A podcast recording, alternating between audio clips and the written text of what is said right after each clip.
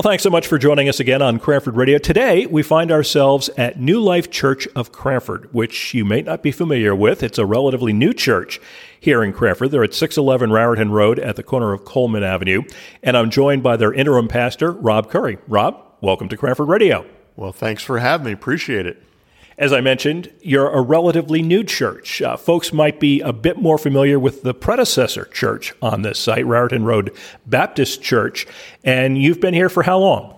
I've been here for about six months, and uh, we came in, uh, my wife and I, and uh, just came in as interim pastor and just really wanted to try to breathe some life into the church and that is uh, more revitalizing the church. And so it was Raritan Road Baptist Church. And we, one of the things of many things that we've done to kind of try to turn around the church is to give it a new name. So New Life Church of Cranford. So is there a connection between Raritan Road Baptist Church and New Life Church of Cranford? Yeah, it's still, you know, some of the same congregation and it's the same building and same beliefs and everything. I think a lot of it was, you know, you have orthodoxy, which is what you believe, which has not changed, but there's orthopraxy, which is your practices, the things that you do.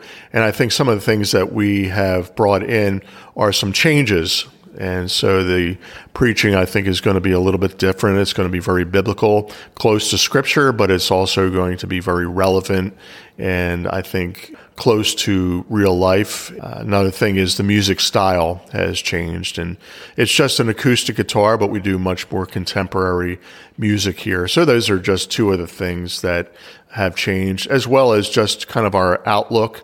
We have had the same church for a number of years with a lot of the same people. The church has been in some decline. And what we're trying to do is trying to really rebuild the church kind of from the ground up. And we have seen some new people coming in. So there would be some new life, I think, injected into the church.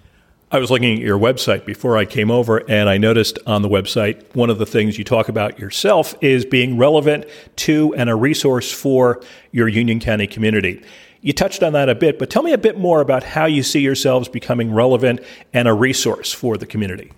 Well, we're here on Raritan Road, and there's four lanes that goes by, but I think that the church can kind of disappear into the background. And so what we're trying to do is offer some things that are helpful and relevant to the community. Right now, they are based on the property, but we could see ourselves in the future, you know, trying to get out into the community a bit more. But we have done a uh, candy carnival around Halloween time and just you know, sought to provide something fun for kids and the family.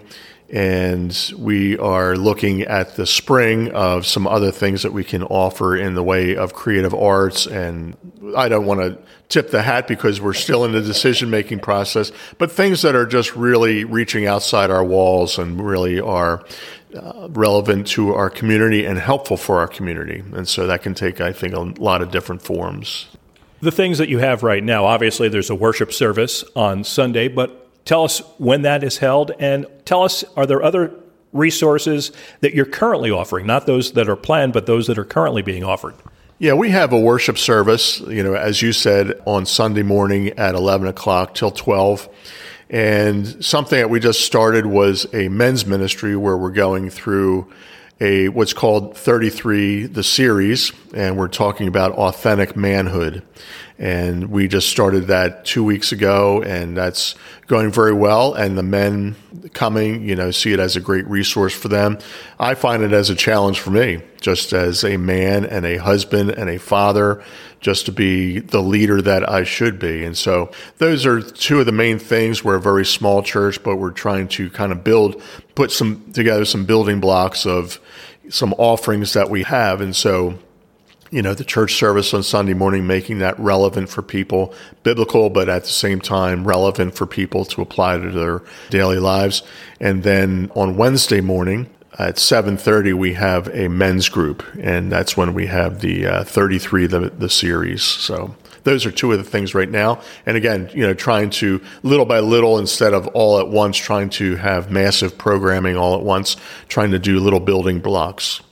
One of the things I like to do on these series where we've talked with various clergy members from around Cranford is to get to know the person, the clergy member themselves, and to find out a bit about their background. You have that title of interim pastor. As I understand from our conversations before this interview, you commute in from Pennsylvania, but tell me a bit about yourself. Where did you grow up? Tell me a bit about your education. When did you get into ministry? I was born in Philadelphia, and when I was six years old, my father just decided he was looking for more of the rural life. And so he moved outside of the city, took his family with him. And so I was basically raised an hour outside of Philadelphia, which would be, you know, a good hour and a half away from Cranford. I went to college. I got my undergrad degree in music with a Bible emphasis there.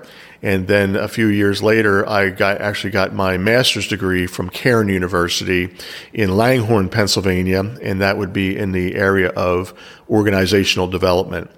And so I'm not the, you know, maybe the typical pastor who gets a seminary degree. I actually have more of a business esque kind of degree in my master's training. I started in vocational ministry, did a lot of teaching and music. I had the music dream before I got into church ministry, but uh, started in 1991. And so I went from North Wales, Pennsylvania, and then went to Trenton, New Jersey, then went to Houston, Texas, and now I'm back in Cranford, New Jersey. So my ministry life has taken me for a few destinations sounds very much like radio, where you move around a lot from town to town. How did you end up coming to Cranford? Uh, how did that whole process work that you were picked to head this church, at least on an interim basis? There's a key leader at the church here kind of connected. We don't ha- we, we're not a denomination, but we're an association of Mission Mid Atlantic, and he contacted the head of Mission Mid Atlantic, and the head of Mission Mid Atlantic had my resume and made a recommendation, gave him the uh, leader here at the church a number of choices of guys that were available, and they just saw, especially kind of maybe with my organizational development background and what they needed here at the church of a bit of a turnaround and a organizational redevelopment. They picked me and we got together and I saw the need and they saw the maybe some skills that they were looking for. And so we were actually connected through a mutual uh, connection point through Mission Mid Atlantic, our association. You mentioned coming here with your wife. Is she also a pastor? Uh, she's not a pastor, but she's a very talented vocalist and a great people person and very good in ministry. And so we will actually lead worship together. She's got a great voice and she has a long history of musical performance and everything, as, as both of us actually do.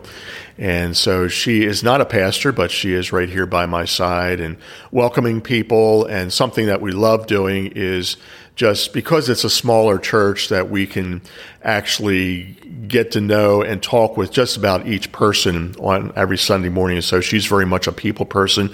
And so she's uh, excellent at mixing in with the people of the church and, you know, just kind of getting into their lives. Well, we're going to have a link in the show notes on this episode to the church's website. But for those who are listening on the go and perhaps don't have easy access to the show notes, tell me how they can get in touch and find out more about New Life Church of Cranford Please. The best way is through the internet, through our website, and that's www.newlifecranford.com and there is uh, sam- you know a lot of sampling of uh, sermons that I do on a typical Sunday morning, and I know a lot of people like to check out the preaching before they come, and so that's available there. And on that site, then there is email address and phone number where they can contact us through the website. We've been talking today on Cranford Radio with Rob Curry. He is the interim pastor of New Life Church of Cranford. Again, they're located at 611 Raritan Road, just across the street from Linden and at the corner of Coleman Avenue, one of Cranford's lesser known streets, Coleman Avenue, which is right next door to the Homewood Suites of Cranford to give you, a, again, a little bit of a, a placement as to where they're located. Rob, thanks so much for taking the time to talk with me today. You're welcome. It's been my pleasure.